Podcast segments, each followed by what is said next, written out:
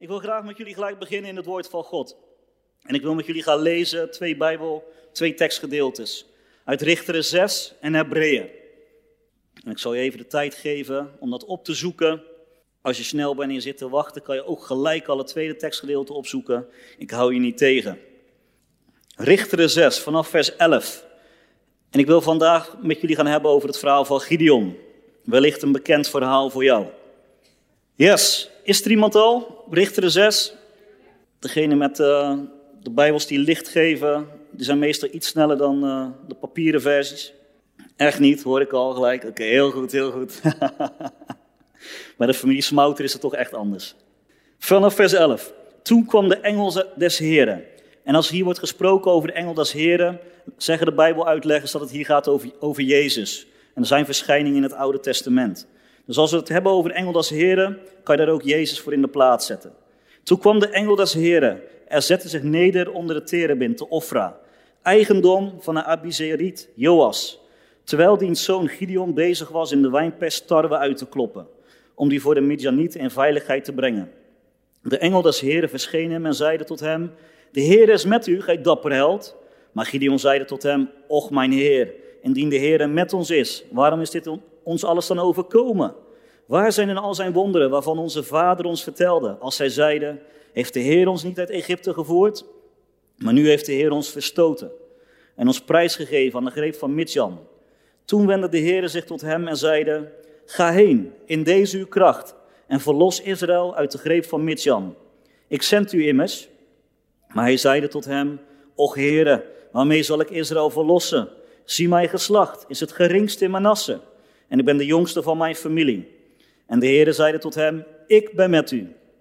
Daarom zult gij Midjan verslaan, al was het maar één man. En dan wil ik met jullie nog even door naar vers 22 tot 24. Toen begreep Gideon dat het de engel des Heeren was, dus dat het Jezus was. En hij zeide, wee mij Heere, Heere, want ik heb de engel des Heeren gezien, van aangezicht tot aangezicht.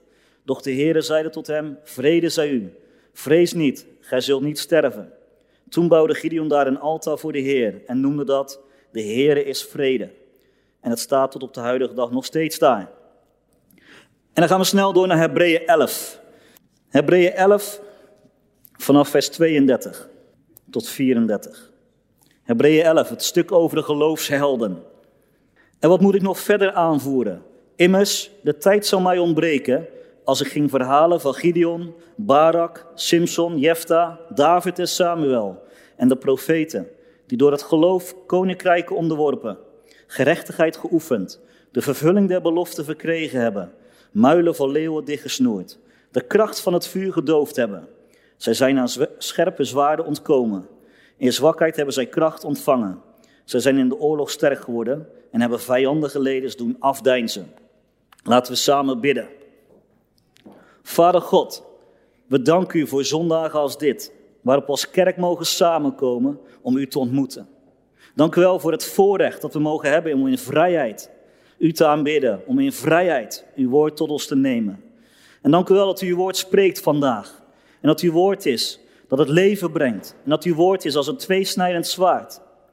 Wat waarheid en leugen scheidt in ons hart en licht brengt in ons hart. Door uw woord groeit er geloof in ons hart en verandert de manier hoe wij kijken. Dank u wel dat geen enkel woord de aarde zal vallen, maar dat u het zal doen waartoe het bestemd is. Dank u wel dat uw woord in goede aarde valt, in ons hart. We ontvangen uw woord. We openen ons hart voor uw woord. Zodat uw Heilige Geest kan spreken tot ons en het woord van God kan versterken. We houden van u en we houden van uw woord. We zijn nieuwsgierig en we verwachten dat u spreekt tot ons. Amen. Herkent u die momenten waarop je denkt, waarom je in een situatie bent en denkt, wat moet dit gaan worden? Hoe kom ik hier ooit nog uit? En kan ik dit wel? Pas was ik aan het klussen bij familie en ze hebben een heel mooi huis, maar er moest een hoop gebeuren. En ik, uh, en ik moest toen denken aan de eigen verbouwing die we hebben gedaan, zeven jaar geleden. Zeven jaar geleden hebben we ons huis gekocht en we kwamen in dat huis binnen. En laten we zeggen dat het huis niet helemaal naar onze smaak was. En uh, dat dachten meer mensen met ons, want het huis stond al langere tijd te koop en hij werd maar niet verkocht. Maar ik zag er wat in en ik dacht, dit gaat mooi worden. En we hebben het huis gekocht en vol enthousiasme hebben we onze vrienden uitgenodigd op de eerste Koningsdag in 2014 om het huis leeg te trekken. En dat ging heel voorspoedig. Na één dag was heel het huis leeg en stond er nog één muurtje overeind. En in, in mijn enthousiasme dacht ik, laten we er nog meer uithalen. En want soms als je in een huis gaat kijken, dan denk je, ja, dat ziet er nog best wel aardig uit. Is het leeg, dan denk je, misschien moet hier toch nog wel iets mee gebeuren. Dus op dat moment vol in adrenaline dacht ik, ik ga er nog meer uithalen. Dus we zijn met veel mensen, dus laten we dat gelijk maar doen. Eén ding durfde ik niet helemaal aan, dus toen Laura even veilig een paar dagen weg was, heb ik stiekem nog een extra muurtje eruit geslagen om nog wat uh, extra te kunnen klussen. En nadat de adrenaline gezakt was en ik liep door het huis heen, toen dacht ik wel, oeh, dit is best wel aardig wat. Misschien heb ik er wel iets te veel uitgehaald. En ik liep er doorheen en ik dacht van, nou, maar het komt wel goed. Ik zag al het plaatje hoe het zou gaan worden. En gelukkig waren er wat mensen met mij die dat plaatje ook zagen. Tegelijkertijd kwam de bouwvakker binnen en ik vertelde enthousiast mijn verhaal. Ik zei, ja, dat wil ik doen en dat wil ik doen. En binnen zes weken wil ik erin. En hij keek me aan en hij lachte een beetje. En hij zei, nou, dat gaat hem niet worden, vriend. Zes weken, dat is veel te kort. Dus ik slikte al een beetje en ik dacht, oké, oké, nou. En ik keek hem nog een keer aan van, is er echt niet wat mogelijk? Maar hij was onverbiddelijk. En ik dacht, oké, nou, dan is het maar zo. Toen kwam de familie kijken, die direct het verbouwen niet heeft uitgevonden. Die het klussen niet heeft uitgevonden. En die liepen door het huis heen en die keken en die dachten van alles. En ze zeiden ook van alles. En ze zeiden, wat moet dit gaan worden? En ik hield de moed erin en ik vertelde wat het ging worden, maar ik had niet het idee dat het heel erg aankwam. En toen kwamen er nog een paar zogenaamde lijken uit de kast. De elektriciteit moest gedaan worden, nog allemaal andere dingen. En ik zag de klussenlijst en de begroting oplopen. En dit waren momenten die ik me nog levendig voor de geest kan halen. Als ik er weer aan terugdacht, dacht oh ja, dat was zo. En dat waren situaties waarvan ik dacht, hoe, waarom ben ik hier aan begonnen? Waarom dacht ik dat dit goed zou gaan? En wat moet er allemaal gebeuren om dit tot een goed einde te brengen? En kan ik dit eigenlijk wel? En misschien heel herkenbaar. De mensen die nu gaan klussen, raad ik aan of die richting een, een klus willen gaan, om gewoon heel veel geld te sparen, zodat je het kan uitbesteden. Anderen die vinden het heerlijk om daar uh, heel veel tijd aan te besteden en kunnen dat ook geweldig. Maar misschien herken je deze momenten van verbouwen niet, maar herken je wel andere situaties in je leven waarvan je weet dat er uh, uitdagingen in zitten, waarin je denkt, hoe ben ik in deze situatie verzeild geraakt en hoe ga ik hiermee om en hoe kom ik hiermee uit? En dat kan bijvoorbeeld gaan om situaties op je werk of in je gezin, in relaties, in je huwelijk, in je financiën. Met je gezondheid, je geestelijke gezondheid of je lichamelijke gezondheid. Of heel actueel, de tijd waarin we leven, waarin zoveel om ons heen gebeurt, waarin zoveel van jou en van ons wordt gevraagd. En vragen die we daarin kunnen stellen. Hoe moet het gaan met deze wereld? Hoe zal de toekomst eruit zien voor onze kinderen? Situaties die aan het hart kunnen gaan, die jou persoonlijk raken of wellicht mensen in jouw omgeving. Je zit erin, je kijkt ernaar en je vraagt je af, waar gaat het heen? Hoe gaat dit aflopen? Hoe nu verder? Kan ik dit wel? En ik geloof dat het antwoord van deze vraag alles heeft te maken met de manier waarop jij en ik kijken. En vandaag wil ik het punt maken dat ons kijken wordt bepaald door de bril die wij dragen. Vandaar de titel van mijn boodschap vandaag, door welke bril kijk jij? En ik wil vandaag om het simpel te houden, stilstaan bij twee soorten brillen. Wellicht kunnen nog heel veel andere noemen, maar ik wil er twee noemen. En de eerste is de bril van je eigen natuurlijke werkelijkheid. En de tweede bril, de bril van Gods bovennatuurlijke realiteit. En dat zijn de twee brillen waar ik vandaag met jullie bij stil wil staan. Aan de hand van het verhaal van Gideon. We hebben net gelezen over Gideon. Een bekend verhaal. Voor als je in de kerk bent opgegroeid, wordt het verhaal van Gideon uh, vaak verteld ook op de, uh, bij de kinderen. En in dit verhaal, in hoofdstuk 6, gaat het over Gideon die aan het werk is in een situatie waarin Israël al zeven jaar in onderdrukking leeft. Waarin, ze worden, uh, waarin hun vrijheid wordt ontnomen, waarin ze leven in angst. En dat ze eigenlijk kaal geplukt worden door de vijand. En op dat moment komt Jezus op bezoek. En op dat moment zie je eigenlijk twee verschillende manieren van kijken ontstaan. De kijk van Gideon en de kijk van de engel des Heren. En dat gaat hier eigenlijk over twee dingen. Over de situatie waarin het volk zich bevindt en hoe, hoe Gideon naar zichzelf kijkt en hoe God naar Gideon kijkt. En laten we eerst kijken naar de werkelijkheid van Gideon, de bril van je eigen natuurlijke werkelijkheid. Als we het hebben over de bril van je eigen natuurlijke werkelijkheid, waar hebben we het nou eigenlijk over? Waar gaat dat om? Misschien kan je er een beeld bij vormen Maar als ik het vandaag erover heb, dan gaat het eigenlijk over hoe jij kijkt naar jouw leven. Hoe jij kijkt naar de wereld om jou heen. Wat, hoe jij de wereld om je heen ziet, hoe je de mensen om je heen ziet, hoe je naar jezelf kijkt. Iemand zei ooit eens, iedereen, elk persoon heeft zijn eigen werkelijkheid. En de ene persoon, daar hoor je altijd wat hij ervan vindt, is het een hele duidelijke mening, een hele duidelijke visie. En anderen zijn daar wat teruggetrokkener in. Maar iedereen heeft zijn eigen werkelijkheid. En die wordt gevormd door de persoon die je bent. Die wordt gevormd door waar je opgroeit. Die wordt gevormd door de ervaringen die je meekrijgt in het leven. De mooie dingen die je meemaakt, de minder mooie dingen. Die worden gevormd door je zelfbeeld, door je godsbeeld. Door je gedachten, door je gevoelens. En door met wie je omgaat en de informatie die je tot je laat. Zo een aantal dingen, een aantal elementen die je bril van je eigen werkelijkheid vormgeven. En zoals we hier allemaal zitten, hebben we allemaal die bril van onze eigen werkelijkheid. En als voorbeeld wil ik jullie misschien wel herkenbaar. Uh, Laura en ik, wij zijn getrouwd, we zijn nu twaalf jaar getrouwd. En wellicht is dat wel de relatie waar we het meest te maken hebben met allebei soms een eigen werkelijkheid. Ik weet niet of dat herkenbaar is, maar pas zaten we een keer op de fiets. En toen uh, zat ik vrolijk te vertellen van ja, toen heb ik dat bedacht en ik uh, dacht er zo over. En toen zei Laura, wat? Dat was mijn idee, dat had jij maar niet bedacht en hoe zit dat nou? Of dat ik wel eens denk van, nou, ik ben echt super lief voor Laura. En dat zij dan zegt van, nou ja, er is nog wel wat verbetering mogelijk. dat is allemaal voorbeelden van eigen werkelijkheden. Zolang, wanneer je in contact komt met andere mensen, heb je gelijk te maken met andere werkelijkheden. Ik zat van de week bij de kapper en, uh, en ik, uh, nou ja, ik word een beetje kaal. Voor degene die het al had opgemerkt, met die spotlight doet niet veel beter. Maar het wordt al een beetje dun aan de bovenkant. En uh, nou ja, mijn pa was kaal toen hij 27 was, dus ik leef al een extra tijd. Dus, maar in ieder geval, ik zat bij die kapper en ik zat een beetje te klagen. Ik zeg, ja, ik word kaal joh. En denk je dat nog wel gaat daar zo? Of moet ik, al gaan, moet, de, moet de tondeus er al op zetten? Hij zei, nee joh, maak je druk om. Hij tilt zijn pet op, één groot kaalhoofd. Dus uh, hij zegt, ja, ik was al kaal toen ik 21 was. Als je het hebt over verschillende werkelijkheden. Ik dacht al dat ik kaal was en hij was echt kaal. En zo kunnen we allemaal verschillende werkelijkheden hebben. En laten we hier eens kijken naar de werkelijkheid van Gideon.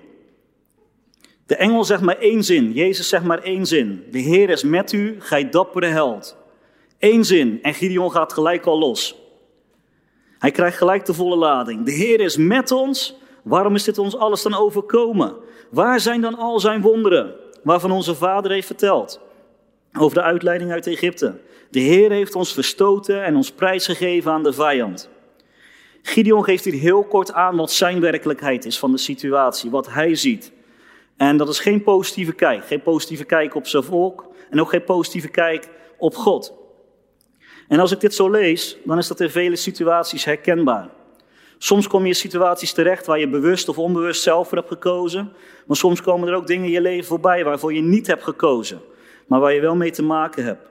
En ik herken dan beide. Ik heb momenten waarop ik uh, soms heel dankbaar kan zijn naar God. Maar ook heel veel momenten dat ik ook die verwijten kan maken die ik hier lees. Die Gideon maakt. En dat ik denk van, waar bent u nou God? En dat, ik begrijp u niet, ik zie u niet, ik voel u niet, ik ervaar u niet. Ik voel me overgeleverd, ik voel me eenzaam in dit. En dan gaat de engel door. Ga heen in deze uw kracht en verlos Israël uit de greep van Midjan. Ik zend u immers. En Gideon, die gaat opnieuw zijn klaaguurtje beginnen en reageert opnieuw met och. Waar je ook zou kunnen zeggen van, ja, hoe kan je dit nou ooit zeggen? Gideon zegt, waarmee zal ik Israël dan verlossen? Zie, mijn geslacht is het geringste in Manasse en ik ben de jongste van mijn familie. En hier lees je de werkelijkheid die Gideon heeft over zichzelf. Je hoort hoe hij over zichzelf praat en naar zichzelf kijkt. En hij haalt eigenlijk zijn bloedlijn aan, zijn familielijn aan, dat hij niet geschikt is voor deze job en dat hij dit niet zou kunnen. Je ziet een stukje minderwaardigheid die opkomt spelen, waardoor hij niet in beweging komt. Vanuit de psychologie zou je zeggen, hij heeft een duidelijke slachtofferrol waar hij zich in bevindt. De situatie is ellendig, God laat het afweten, ik zie geen oplossingen. Wat kan ik nou doen aan deze situatie? Deze is veel te groot voor mij, dit gaat mij niet lukken. Minderwaardigheid en ongeloof, dat is wat Gideon tekent in deze situatie. En tegelijkertijd zien we ook een stuk betrokkenheid terug in Gideon, want hij wil graag wel anders. Hij voelt zich betrokken bij het volk, hij maakt zich er druk over. Dat is een teken van betrokkenheid, maar hij voelt ook een stuk machteloosheid. En is dat ook niet iets wat we kunnen erkennen, herkennen over onszelf? Dat we ons soms machteloos voelen, dat we wel iets anders zouden willen, maar dat ons niet lukt. En dat ons niet lijkt te lukken om in een stukje beweging te komen. En vandaag is het ook interessant om jezelf af en toe eens te bevragen op, ja, hoe kijk ik eigenlijk? Wat is mijn werkelijkheid? Wat bepaalt mijn werkelijkheid? Hoe kijk ik naar de situaties waarin ik me nu bevind? Hoe zie ik God in dit plaatje? En hoe kijk ik naar mezelf en de rol die ik daarin neem? Dus dat is de bril van de eigen werkelijkheid aan het verhaal van Gideon. Dan laten we dan snel doorgaan. Ik moet wel meeklikken nog, dat was mijn mooie plaatje. Bril van de bovennatuurlijke realiteit van God. Het volgende punt. De tweede bril. En wat mij direct opvalt, is wat de engel des Heren, hoe, hoe de engel des Heren kijkt vanuit God naar de situatie van het volk Israël en naar Gideon. En in de openingszinnen zijn daar gelijk al duidelijk over. De Heere is met u, gij dappere held. En later zegt hij, ga heen in deze uw kracht en verlos Israël uit de greep van Midjan. Ik zend u immers. En daarna zegt de engel, ik ben met u, daarom zult gij Midjan verslaan, al was het één man. Wat opvalt is dat de engel des niet veel woorden nodig heeft om heel duidelijk de realiteit van God neer te zetten in deze situatie, hoe hij kijkt. Gods realiteit kenmerkt zich met woorden van hoop, met woorden van geloof, met woorden dat het onmogelijke mogelijk is. Een manier van kijken waarin je in vrede leeft en zonder zorgen en angst. Dat is wat de kenmerken zijn van een leven in de realiteit met God. Je stelt je vertrouwen op God. En we zien als we het verhaal van Gideon doorlezen, is dat hij uiteindelijk het volk Midjan, of het volk Israël verlost van Midjan. En dat het volk nog 40 jaar rust krijgt. En hij sterft in hoge ouderdom. En in Hebreeën wordt hij genoemd als een geloofsheld. Dus wat is er nou gebeurd in het, bij de eerste ontmoeting, als we Gideon zien, waar de engel des Heer hem ontmoet, tot het moment dat hij sterft? Er is een mega verandering, heeft plaatsgevonden in zijn leven.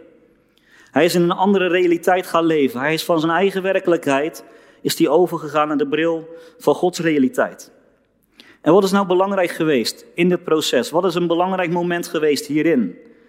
Dat is wat je leest in vers 22. Is eigenlijk het moment dat de ogen open gaan van Gideon.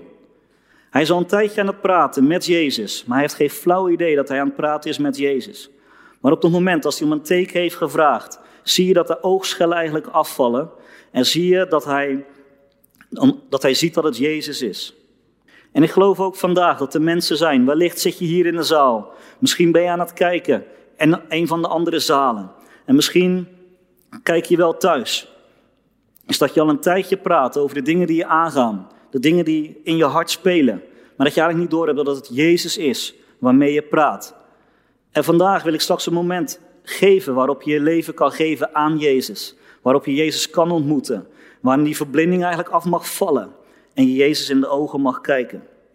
Als we het hebben over Gods realiteit, is het niet het ontkennen van je eigen werkelijkheid.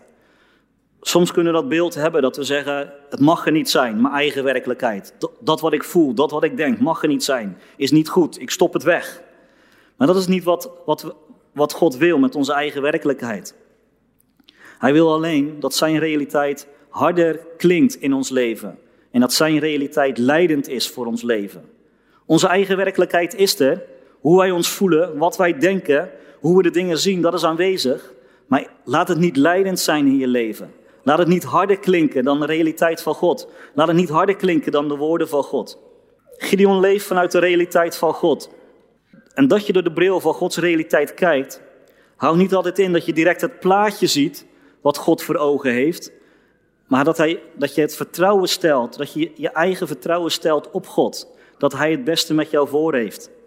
En dat Hij er wel uit gaat komen met jou. En dat Hij voor jou uitgaat. Dat is wat de bril van Gods realiteit doet. Je richt je ogen af van je eigen situatie, van je eigen kunnen. En je richt je ogen op Jezus. De voleinde van ons geloof. De bril van onze eigen werkelijkheid. Hoe jij kijkt, hoe jij voelt, jouw gedachten, jouw manier van kijken, zal je altijd doen laten richten op wat jij moet doen, op wat ik moet doen. Maar de bril van Gods realiteit zal altijd wijzen op Jezus. Altijd wijzen op Jezus. En door welke bril kijk jij nu? Hoe weet je door welke bril jij kijkt? Misschien zeg je wel van, ah Joel, ik kijk altijd door de bril van Gods realiteit. Dat is gewoon de vaste bril die ik op heb, heel de dag door. Te gek, dan is wellicht deze preek niet voor jou. Maar voor degenen die af en toe moeite hebben en niet altijd weten welke bril ze op hebben, dan wil ik je graag een aantal punten geven, een aantal vragen die jou kunnen helpen om te checken welke bril heb ik nou eigenlijk op. Het is eigenlijk heel simpel. De Bijbel zegt dat waar ons hart vol van is, loopt onze mond van over. Dus het is heel simpel dat je voor jezelf kan kijken. Waar is mijn hart vol van? Waar loopt mijn mond van over? Welke gedachten heb ik? Wat spreek ik? Als ik met anderen praat. Waar spreek ik over? Wat zijn de gedachten die ik heb? En is dat dan, horen die bij de bril van je eigen werkelijkheid of bij de bril van Gods realiteit? En wat valt er dan op? En ik stel eigenlijk drie vragen. Eén, brengt het mij in vrijheid? Twee, wijst het op Jezus en aanbidt het Jezus? En drie, brengt het goede vrucht voort van de Heilige Geest? Drie simpele vragen. Dat de manier hoe ik kijk, de manier hoe ik nu naar de wereld kijk, naar de mensen om me heen, naar mijn eigen situatie, naar mijzelf, naar God, brengt het mij in vrijheid, aanbidt het Jezus en brengt het goede vrucht voort van de Heilige Geest. Op het moment dat je de bril van Gods realiteit op hebt, zal het vrijheid brengen. Zal het Jezus aanbidden. En zal het goede vrucht voortbrengen. Op het moment dat je de bril op hebt van je eigen werkelijkheid, dan zal het juist beperken. Dan zal het beperking brengen, de manier, die jij, de manier hoe jij kijkt. Dan zal het angst en zorg brengen. Zal het schaamte en schuld brengen. Dan zal het, zal het juist gebondenheid brengen. Als je kijkt door de bril van je eigen werkelijkheid, gaat het niet om Jezus aanbidden, maar gaat het om wat jij kan en wat jij moet doen. En hoe jij de situatie moet fixen. En in plaats van dat het goede vrucht voortbrengt, zoals in Galaten 5 wordt beschreven, vrede, liefde, blijdschap, zelfbeheersing, vriendelijkheid, geduld, trouw, brengt het een andere vrucht voort, die ook beschreven staan in Galaten 5. Losbandigheid, twisten, veten, afgunst, tweedracht, partijschappen, ongeloof, wantrouwen, rebellie. Welke bril heb jij op? Welk, hoe kijk jij nu als jij naar jouw situatie kijkt? Heb je de bril op van je eigen werkelijkheid? Of heb je de bril van Gods realiteit op en brengt het vrijheid, richt het op Jezus en brengt het goede vrucht voor? De afgelopen maanden is er een hele bewuste realiteit voor mij. Ik weet niet of dat herkenbaar is voor sommigen, maar sommige momenten loopt het leven gewoon door en soms wordt er weer, word je bij bepaalde dingen stilgezet. Er worden dingen opeens weer, waarheden die je ja, langere tijd geleden hebt geleerd, opeens weer zo reëel, zo belangrijk. En zoals Laura wel eens eerder heeft verteld op dit, dit podium, weten jullie dat wij een kinderwens hebben. En wat voor jullie, voor sommigen van jullie heel herkenbaar is. Een proces van jaren, waarin ik me regelmatig als Gideon heb gevoeld. En heb uitgeschreeuwd naar God. Waarom? Als u dan die God van wonderen bent en de God van het leven, waarom zien wij daar dan niets van? En ik dacht altijd, als we nu zwanger worden, dan ga ik door het dak heen van blijdschap. Dan schreeuw ik het van de daken en het gaat zo'n explosie zijn van blijdschap en vreugde. En noem alles maar op. En afgelopen januari was daar dat moment van de positieve test. Ochtends vroeg om vijf uur werd ik wakker gemaakt, want het was het moment.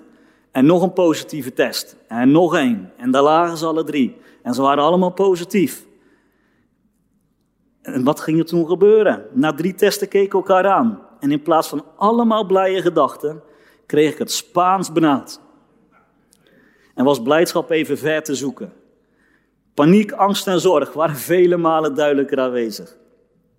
En ik had gedachten als zal het wel goed gaan? Waarom zou het deze keer wel goed gaan? God is de gever van leven, maar de vorige keer heeft hij leven gegeven, maar we hebben het hier niet op aarde gezien. Waarom zal het nu wel goed gaan? Zou het ons gegund zijn? Waarom wij wel en anderen niet? Of zou God ons misschien een les willen leren? Dat het niet gaat om wat je krijgt, maar het belangrijkste is dat Hij erbij is. Wellicht nog gedachten waarvan je zou kunnen zeggen, er zit nog misschien een kern van waarheid in, maar eigenlijk ook niet. Gedachten waar waarschijnlijk iedereen van zou zeggen, niet helpend Joel, niet handig. En als het over de vragen gaat, brengt het vrijheid, aanbidt Jezus, brengt het goede vrucht voort, scoor ik drie keer negatief. Weinig positiefs aan. Positief denken, Joel, ga van het goede uit. En ik probeerde heel de dag mijn gedachten op orde te krijgen en het lukte niet. En heel de dag door werd het alleen maar, de angst nam toe, de paniek en de zorg. En s'avonds zat ik jankend op de bank bij mijn schoonouders. En ik zei, ik weet het niet meer, ik weet het niet meer. Ik voel me zo opgefokt, ik voel me zo, ja, helemaal eigenlijk een beetje de weg kwijt en zo verward. En we praten er wat over. En daarna gingen we bidden. In het moment van gebed kwam er zo'n aanwezigheid van de Heilige Geest in de ruimte. En kwam er zo'n vrijheid, kwam er zo'n ruimte in mijn gedachten, zo'n ruimte in mijn hart. En op dat moment merkte ik dat de focus van mijn eigen werkelijkheid afging, van de dingen die ik allemaal dacht. En misschien nog wel ergens heel menselijk zijn ook. Maar dat die werd ingewisseld voor de realiteit van God. En ik merkte dat er lucht kwam, dat er ademruimte kwam. En mijn schoonvader had een beeld waarin hij het, het jonge leven zag in de armen van Vader God en dat hij het beschermde. En dat beeld is me blijven hangen en dat is bij mij binnengekomen als een specifiek woord in die situatie. En dat heeft mij geholpen. En dat was een moment waarin ik merkte dat er opnieuw ruimte kwam in mijn leven. En ik geloof ook vandaag zitten hier mensen, of je kijkt en je merkt, je, je, je kan helemaal invoelen hoe het is om vast te zitten.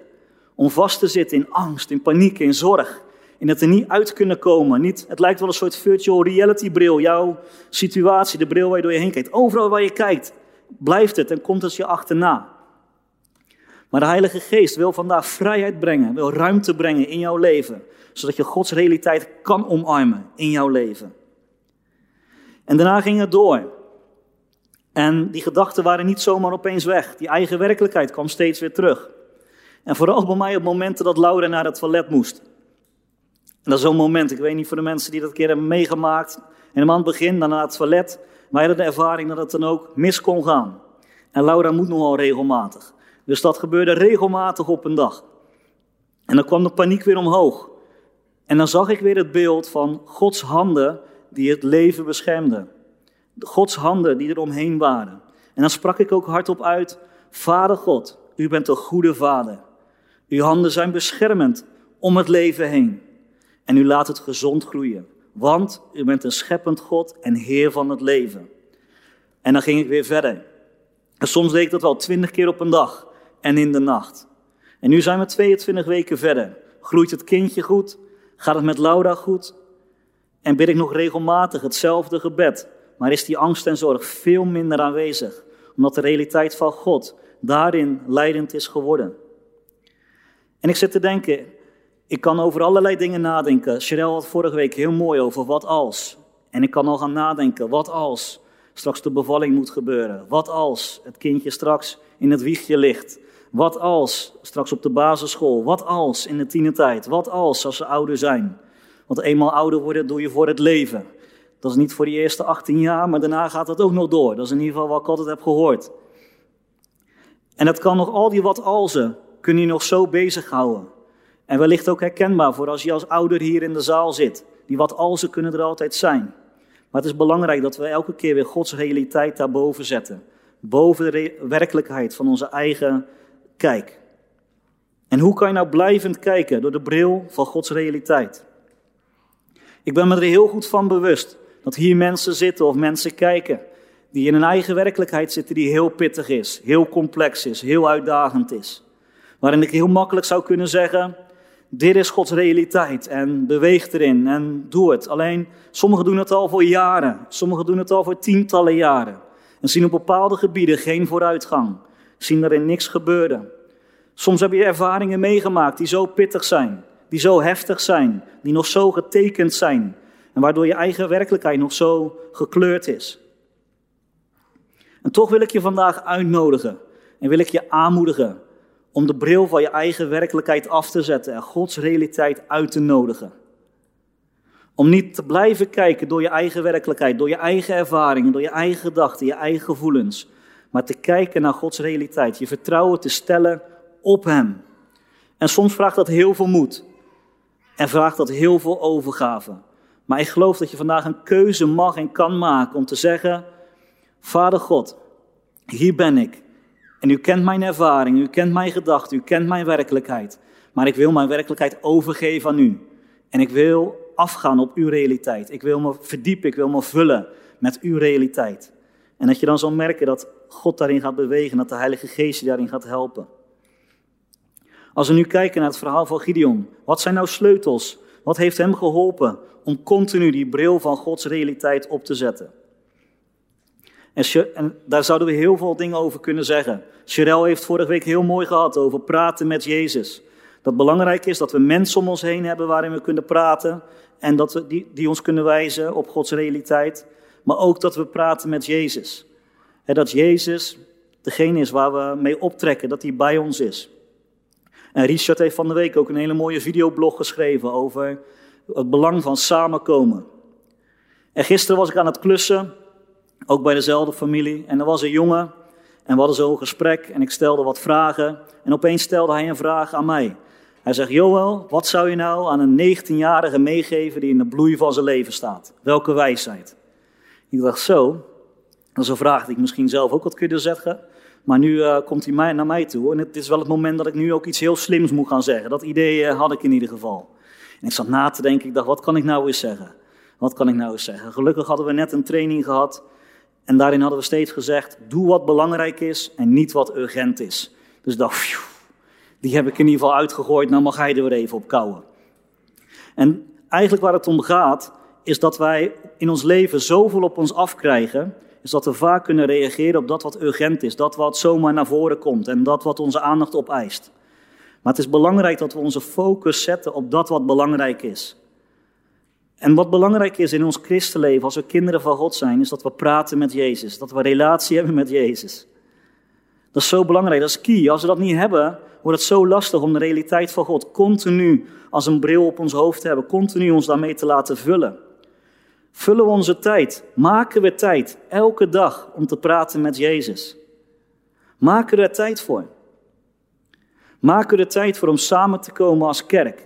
Vinden we het belangrijk? Is het prioriteit om samen te komen op zondag en samen God te aanbidden en te horen wat zijn woord zegt? En zo zie je ook een aantal punten in het leven van Gideon. Ten eerste, hij was vervuld met de geest van God. Zo belangrijk. We kunnen niet leven zonder de Heilige Geest. De Heilige Geest heeft, God heeft de Heilige Geest aan ons gegeven en hij woont in ons. We zijn een tempel van de Heilige Geest. Maar we hebben ook elke dag een verantwoordelijkheid om onze relatie op te bouwen met de Heilige Geest. Om hem uit te nodigen, om te zeggen, goedemorgen Heilige Geest, hier zijn we weer.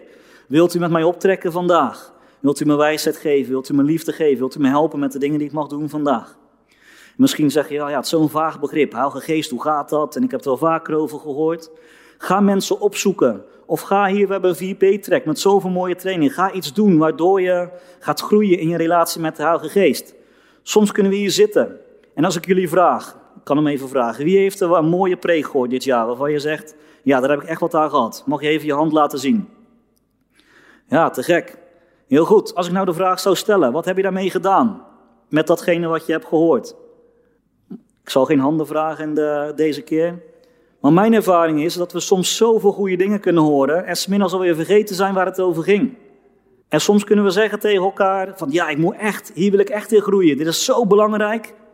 En tegelijkertijd doen we er zo weinig mee. Ik wil je aanmoedigen om het concreet te maken. Om dat wat belangrijk is, concreet te maken in je agenda. Te zeggen van ja, maar hier ga ik tijd en energie en aandacht aan besteden. En als dat praten met Jezus is, als het je relatie is met de Heilige Geest, ga daar dingen voor doen. Hij was vervuld met de Heilige Geest. Twee, hij bekeerde zich van zijn ongeloof. En dat is soms ook een beetje een zware term geworden. Bekering, bekering, dat is één keer wat je doet als je hart aan Jezus geeft. Maar bekeren houdt eigenlijk in is dat je je afkeert van je eigen werkelijkheid en dat je keert naar de realiteit van God. En dat hebben we elke dag nodig. We hebben elke dag nodig dat we ons heel bewust moeten afkeren van al die dingen die onze aandacht vragen, onze eigen werkelijkheid, en dat we ons afkeren en keren naar de realiteit van God. Bekering is nog een alledaags iets. Doen we dat nog? We zien het Gideon hier doen. En als laatste, en waar ik nog even bij stil wil staan, is Gods woord. Is de kracht van Gods woord. Hij luisterde, Gideon, en hij stemde in op het woord van God. En in Richteren 6 staat, de Heere zeide tot hem, en Gideon deed wat de Heere tot hem zei. En in Richteren 7, vers 2 en een aantal andere versen staat, de Heere zeide tegen Gideon, en elke keer stemde Gideon in. En de vraag aan jou vandaag ook is, wat heeft God tot jou gezegd over jouw situatie? Wat heeft God gezegd tot jou over jou? Wellicht heeft hij al jaren geleden iets gezegd, maar is het ergens in de vergetelheid geraakt? Is het onder een laag stof gekomen? Over jouw situatie, over wie jij bent. Dan is het vandaag weer dat je dat weer, het stoflaagje eraf mag halen en opnieuw tot je mag nemen. Maar wellicht heb je ook een nieuw woord van God nodig. Een nieuw woord, specifiek voor de situatie waarin je zit. En nu wil de Heilige Geest dat ook tot jou spreken. Wat spreekt harder tegen jou?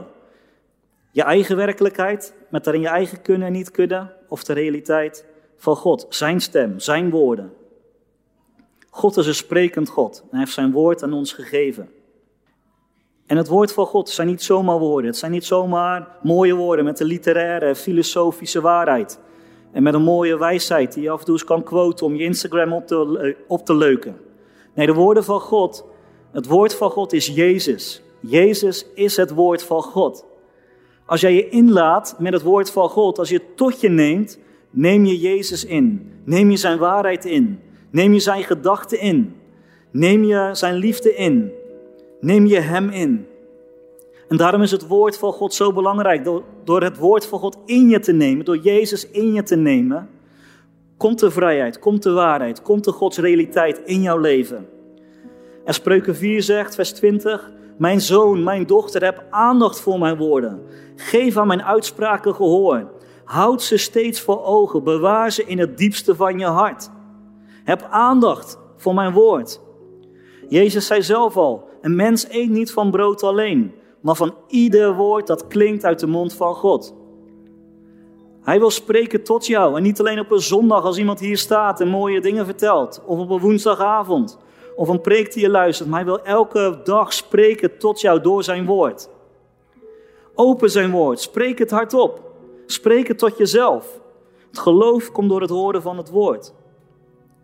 Romeinen 12 zegt dat we wanneer we Gods wil, Gods realiteit willen kennen, dat we weten wat het goede is, het welgevallige en het volkomene. Met andere woorden, als we Gods realiteit willen kennen, dan hebben we vernieuwing van ons denken nodig. En hoe komt dat, vernieuwing van ons denken? Is door wat Efeze 5, vers 26 zegt. Dat we een waterbad van het woord hebben. Een waterbad van het woord, wat ons reinigt. Dus niet een straaltje, niet een douche die een beetje lekt, maar een waterbad waarin je onderdompelt, waarin je helemaal ondergaat, waarin je langere tijd in ligt. Ik heb nog nooit iemand gezien die in een bad gaat liggen, hem vol laat lopen, een kwartier lang, en dan 30 seconden erin gaat liggen. Maar dat is wat we soms doen met het woord van God. We openen het woord dan nog, we kijken er eens naar, en 30 seconden lezen we het woord en dan denken dat het wel genoeg is. Maar we hebben een waterbad nodig. We hebben dat bad nodig waar we in gaan liggen. Waar we onze ogen in dicht doen, waar we ontspannen in worden en denken: Oh, dank u Heer voor al uw goedheden. Dank u wel voor uw waarheden. Ik laat het van me afweken. En dat als je je bad leeg laat lopen en dat je nog zo'n zwarte rand ziet aan het bad van alle vuiligheid die eraf gaat. Alle rommel van je eigen werkelijkheid. Dat is wat een waterbad doet. Het weekt al die losse rommel eraf. En dat hebben we soms nodig in de taaiheid van onze eigen werkelijkheid. Dat er af, afweekt. We hebben het nodig om op dagelijkse basis Gods woorden te ontvangen. En God wil vandaag, de Heilige Geest wil vandaag een specifiek woord aan jou geven. In Efeze 5 vers 20 staat ook dat het een waterbad van het woord is. En het woord wordt hier ook vertaald als rema. Een rema-woord, een specifiek woord wat, wil geven, wat God wil geven in een specifieke situatie. Hij wil jou een rema-woord geven, zoals dat beeld wat ik kreeg van het, van het leven in Laura de Buik met de handen van God eromheen, wat elke keer weer zo krachtig spreekt. Zo wil hij jou een rema-woord geven. En wanneer jij al vandaag in een lastige situatie zit en in verwarring bent en dat even allemaal niet weet, wil ik je vragen om je in te laten met Gods waarheden over wie jij bent, over jouw identiteit, over hoe hij kijkt naar jouw situatie. En ga geen Bijbelstudies doen over openbaring of over allemaal lastige thema's, maar laat je in met de waarheden van God over jou. En daar wil ik vandaag ook mee afsluiten met Gods woorden. Gods waarheid over jouw situatie. Gods waarheid over jou als persoon, als kind van God. En ik wil je eigenlijk voorstellen, misschien ben je niet zo'n badmens. Sommigen houden van een bad en anderen helemaal niet. En misschien hou je er helemaal niet zo van om ergens lang bij stil te staan. Dan ben je je aandacht al na een paar seconden kwijt. Maar ik wil je eigenlijk voorstellen, en laten voorstellen, dat je even in het bad ligt met je ogen dicht En dat je geniet van het bad, van de heerlijkheid en je hebt een muziekje op. En dat je eigenlijk in het waterbad zit. En ik wil een aantal teksten gewoon gaan lezen. En dat zal een paar minuten duren voor degenen die dat wat lastiger vinden. Een uitdaging om daarbij te blijven. Maar ik geloof dat we het nodig hebben om niet een paar teksten te horen, maar dat waterbad te ontvangen. Waardoor het kan binnenkomen, waardoor het kan binnendruppelen, waardoor het sterk kan worden in je hart. En geloof kan aanzetten. En ik wil je vragen om gewoon je ogen dicht te doen, waar je ook kijkt. Of dat je nou hier bent, of dat je nou in een van de andere zalen kijkt, in het Huis de Held of de Punt of de Blok. Of dat je thuis bent, of ergens op een vakantieplek. Sluit gewoon je ogen en laat het over je heen komen, want dit is wat God over jou zegt. Dit is zijn waarheid over jou. God zegt, ik heb jou overgeplaatst vanuit de duisternis in het koninkrijk van het licht. Ik heb je bedacht, ik heb je gewild, ik heb je gekozen en ik heb je geschapen om te leven in een tijd als deze. Je bent mijn geliefde kind. Ik heb je gemaakt naar ons evenbeeld, naar ons gelijkenis. Ik heb je bij je naam geroepen. Ik heb je apart gezet om relatie met mij te hebben. Je bent een uitverkoren geslacht, een koninklijk priesterschap, een heilige. Ik heb je voor de grondlegging van de wereld al bestemd om mijn zoon en dochter te zijn. Ik heb je nieuwe schepping gemaakt. Ik heb je zonde vergeven en je vrijgemaakt van de wet van de zonde. Het oude is voorbij en het nieuwe is gekomen. Je bent een tempel waarin mijn geest woont. Je bent een kind van het licht. En ik heb je bedoeld om op te staan en te schitteren. Ik heb je gemaakt als een levende steen voor elk goed werk. Ik heb je geest van kracht, liefde en bezonnenheid gegeven, omdat je een overwinnaar bent. Ik laat alle dingen medewerken ten goede voor jou, omdat je mij lief hebt. Ik zal voor je uittrekken, ik zal met je zijn en ik zal je niet begeven, niet verlaten. Want ik verzeker je dat nog dood, nog leven, nog engelen, nog machten, nog heden, nog toekomst, nog krachten, nog hoogte, nog diepte, nog enig ander schepsel jou kan scheiden van mijn liefde. Drink van mij je zal geen dorst krijgen. Ik ben met je alle dagen van je leven. Kijk niet angstig rond, maar richt je ogen op mij. Geef mij je last, want ik zal niet dulden dat een rechtvaardige als jij ten val komt. Proef en geniet dat ik goed ben. Ik bepaal jouw weg. Ik ben je sterkte, jouw zwakte. Ik heb je geroepen en ik ben trouw aan mijn belofte. Ik heb je bedoeld om te heersen over de schepping. Ik ben met je en geef je vijanden je hand. Ik kan meer doen dan jij kan bidden of beseffen. Mijn opstandingskracht leeft in jou. Wees niet bezorgd, maar vraag wat je nodig hebt. Ik geef je een vrede zoals de wereld je niet kan geven. Maak je niet ongerust en verlies de moed niet. Hoop op mij en ik geef je nieuwe kracht. Ik ben trouw en bescherm je tegen het kwade. Zeg niet als je verzocht wordt dat ik het ben. Ik kan niet verzocht worden met het kwade en ik zelf verzoek ook niemand. Elke goede gave en elk volmaakt geschenk is van boven, is van mij, bij wie er geen verandering is of schaduw van ommekeer. Voor mij is niets onmogelijk. Vraag aan mij en ik zal u geven. Ik ben je kracht en maak je voeten zo snel als die van de hinde. Ik laat je over bergen gaan. Mij behoort alles toe in de hemel en op aarde. Ik ben jouw overvloed. Vraag en twijfel niet. Ik bezit het koningschap en de heerschappij. Jij bent mijn kind mijn erfgenaam en ik heb je autoriteit gegeven. Ik roep je niet om alleen een hoorde te zijn van het woord, maar ook een dader. Ik, ben je namelijk, ik heb je namelijk mijn geest gegeven, zodat je niet het eigen kracht hoeft te doen. Ik ben de rots die niet wankelt. Ik zeg je, richt je op wat boven is en niet wat op de aarde is. Ik geef je eeuwig leven. Je zal de dood voor zeker niet smaken. Ik zal terugkomen op de wolken en je daar ontmoeten. En ik zal alle tranen afwissen. En de dood zal er niet meer zijn. Nog rouw, nog geklaag, nog moeite zal er zijn, want de dingen zijn voorbij gegaan. Je naam is opgetekend in het boek van het leven in de hemel. En we zullen samen zijn. Jij zult zijn waar ik ben. Want zo hoog als de hemel is boven de aarde, zo ver gaan mijn wegen, jullie wegen te boven. En mijn plannen jullie plannen. Mijn plan met jullie staat vast. Ik heb jullie geluk voor ogen, niet jullie ongeluk. Ik zal je een hoopvolle toekomst geven. Dank u wel, Vader God, voor uw woord. Dank u wel voor uw waarheid. Dank u wel voor uw waterbad van het woord. Dank u wel dat u, geest van God, het diep laat inzinken in ons hart. Door onze eigen werkelijkheid heen, door onze eigen ervaringen heen, door onze eigen denken heen. Dat het ons hart zal raken, dat het in goede aarde valt En dat ons gedachten, ons denken zal beïnvloeden. Ons denken zal vernieuwen. En Heilige Geest van God, zo dank ik u voor uw woord. Dank u voor uw woord dat nu klinkt, maar elke dag zal klinken in ons hart. Ik bid voor een verlangen naar uw woord. Ik bid voor een, een honger en een dorst naar uw woord. Zo'n diepe honger van binnenuit. Zo'n diepe honger. Ik zegen je met een honger naar Gods woord. Zo'n diepe honger. Dat je elke dag je dag niet wil beginnen zonder het woord van God, maar dat je zo verlangend bent. Zo verlangend bent om zijn woord toe te laten.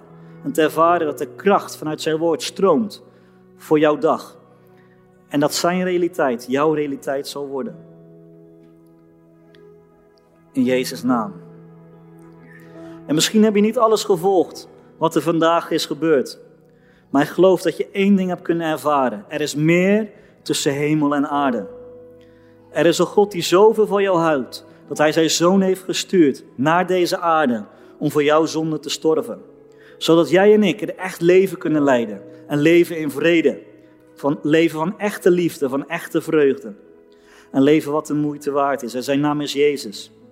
En jij kan hem ontmoeten vandaag. Op dit moment. De Bijbel zegt, iedereen heeft gezondigd en mist de aanwezigheid van God. Maar elk persoon die met zijn hart gelooft en met zijn mond beleidt dat Jezus Heer is, zal zijn kind genoemd worden. En vandaag kan jij zijn kind worden. En wellicht zit jij hier en heb jij nooit Jezus ontmoet. Nooit die, die bekering gehad. Nooit het moment waarop je je hart hebt gegeven aan Hem. Dan is het moment voor jou. Maar ook als jij hier zit of als jij luistert. En je hebt ooit een keuze gemaakt voor Jezus, maar het is al lang geleden. Je bent je eigen weg gegaan. Dan is ook dit moment voor jou. En ik wil tot drie tellen. En dan mag je je hand in de lucht steken, waar je ook bent. Of dat je hier nu bent, in een van de andere zalen of thuis, steek je hand op. Eén, Jezus houdt enorm veel van je en hij ziet het zitten in jou. Twee, hij heeft zijn leven gegeven, zodat jij echt leven kan ontvangen. Drie, steek je hand op, hoog en zonder schaamte. En maak de belangrijkste keuze van je leven vandaag. Steek je hand maar op als dit voor jou is. Als jij je hart aan Jezus wil geven. Dankjewel, ik zie je hand. Ook in de andere zalen, steek je hand maar op. Of als je thuis bent, steek je hand maar op. Wellicht kan ik het niet zien, maar God ziet jouw hand. Hij ziet jouw teken dat je Hem wil ontvangen. En ik wil je vragen of dat je dit gebed na wil bidden. En ik wil vragen dat heel de gemeente ook gewoon mee wil doen. Ook als je thuis bent, bid gewoon hardop mee. Vader God, dank u wel voor uw grote liefde voor mij. Dat u al mijn zonden vergeeft en mij als nieuw en schoon ziet. Vanaf vandaag ben ik uw kind en het pakt niemand van mij af. In Jezus' naam. Amen. En ik wil nog één moment van gebed hebben. Ik had eigenlijk in de voorbereiding had ik eigenlijk een, situatie waar ik aan moest denken, is dat, dat er mensen zijn die kijken of dat je hier zit. Dat je eigenlijk nog te veel leeft met je eigen bloedlijn. Dat je rekent met dat waar je geboren in bent, het gezin waarin je geboren bent, dat wat je hebt meegekregen uit je eigen gezin. En er wordt wellicht actie gevraagd in jouw leven, in jouw situatie. Alleen als excuus gebruik je soms je eigen bloedlijn. Ja, maar ik heb dat meegekregen. Ja, maar zo is dat het voor mij geweest en het zal niet anders worden. Toen, op het moment dat je leven aan Jezus hebt gegeven, ben je onderdeel geworden van een andere bloedlijn. Ben je onderdeel geworden van de bloedlijn van Jezus. En is Hij degene, is Zijn realiteit jouw realiteit geworden. En hoe Hij naar jou kijkt, mag verandering brengen, zodat jij andere keuzes kan gaan maken in jouw situatie. En tegelijkertijd ook nog iets anders. Dus dat is één ding waar ik zo nog voor wil bidden, heel kort. Het is hemelvaart geweest dit weekend. En hemelvaart is het moment dat de Heer Jezus naar de hemel ging. En zo mooi staat er in de Bijbel dat hij met zegenende handen de hemel inging. En er zal een moment terug zijn dat Jezus terugkomt op de wolken staat. En dat we hem zullen ontmoeten in de wolken. En ik geloof ook zo dat we daar met verwachting naar uit mogen kijken. Soms kan ik wel eens het idee hebben dat we soms zo bezig zijn met het leven hier, dat we niet meer altijd kijken naar het leven wat Jezus ook heeft voor in de hemel. Het leven waarin we eeuwig met hem, bij, met hem zullen zijn. Waar niet meer die tranen zullen zijn, niet die moeite en al die dingen. Maar dat we volledig in zijn aanwezigheid zullen zijn. Ja, we mogen Jezus verwachten elke dag. Maar we mogen ook verwachten dat we met Jezus in de hemel zullen zijn en dat we daar eeuwig zullen zijn. En ik geloof ook dat er zo sommigen zijn die soms zo bang kunnen worden van het leven hier, van wat hier moet gebeuren of van wat er op je afkomt. Maar vandaag wil ik je bemoedigen dat, dat we straks bij Jezus zullen zijn in de hemel. En dat er geen moeite zal zijn, dat er geen angst zal zijn, geen zorg zal zijn, maar dat je in zijn volledige aanwezigheid zal zijn. En ik wil daar een moment voor bidden en dan zal ik afsluiten, dan zullen we samen gaan zingen. Heilige Geest, ik wil u zo danken. Dank u voor uw woord, dank u voor wie u bent. En dank u wel voor de mensen die zich zo herkennen dat ze soms excuses verzinnen, excuses maken en die linken aan hun eigen bloedlijn, een eigen familie waar ze uitkomen, dat wat ze hebben meegemaakt, hun eigen ervaringen. Heer, dank u wel, geest van God, dat u de mensen kent en het weet in hun hart, als ze daar ook ja, op ja op hebben gezegd, van daar wil ik wat anders in. Dank u wel dat u moed geeft. Heer, dat u een, geest hebt gegeven van liefde, van kracht en van bezonnenheid. Dank u wel dat u een nieuwe realiteit gaat scheppen in elk leven. Dat u gaat laten zien hoe u naar ze kijkt. Zoals u liet zien aan Gideon. Ik ben met je. Je bent een dappere held. Ik heb je gemaakt om deze vijand te verslaan. Ik heb je gemaakt om deze situatie te overwinnen. Dat zijn de woorden van God aan jou. Maar ook voor jou, als je soms het leven lastig vindt en dat moeite mee hebt, dat je ook mag kijken naar Jezus die op jou wacht in de hemel. Dat je Hem mag verwachten, dat je met Hem zal zijn, dat je Hem zal ontmoeten in de wolken en dat het goed zal zijn met Hem. Dat er een geweldige plek is en dat er rust en vrede altijd jouw deel zal zijn. Dan wil ik je daar ook weer zegenen met die werkelijkheid, met die verwachting. En dat Jezus rust en jouw vrede zal zijn. Amen.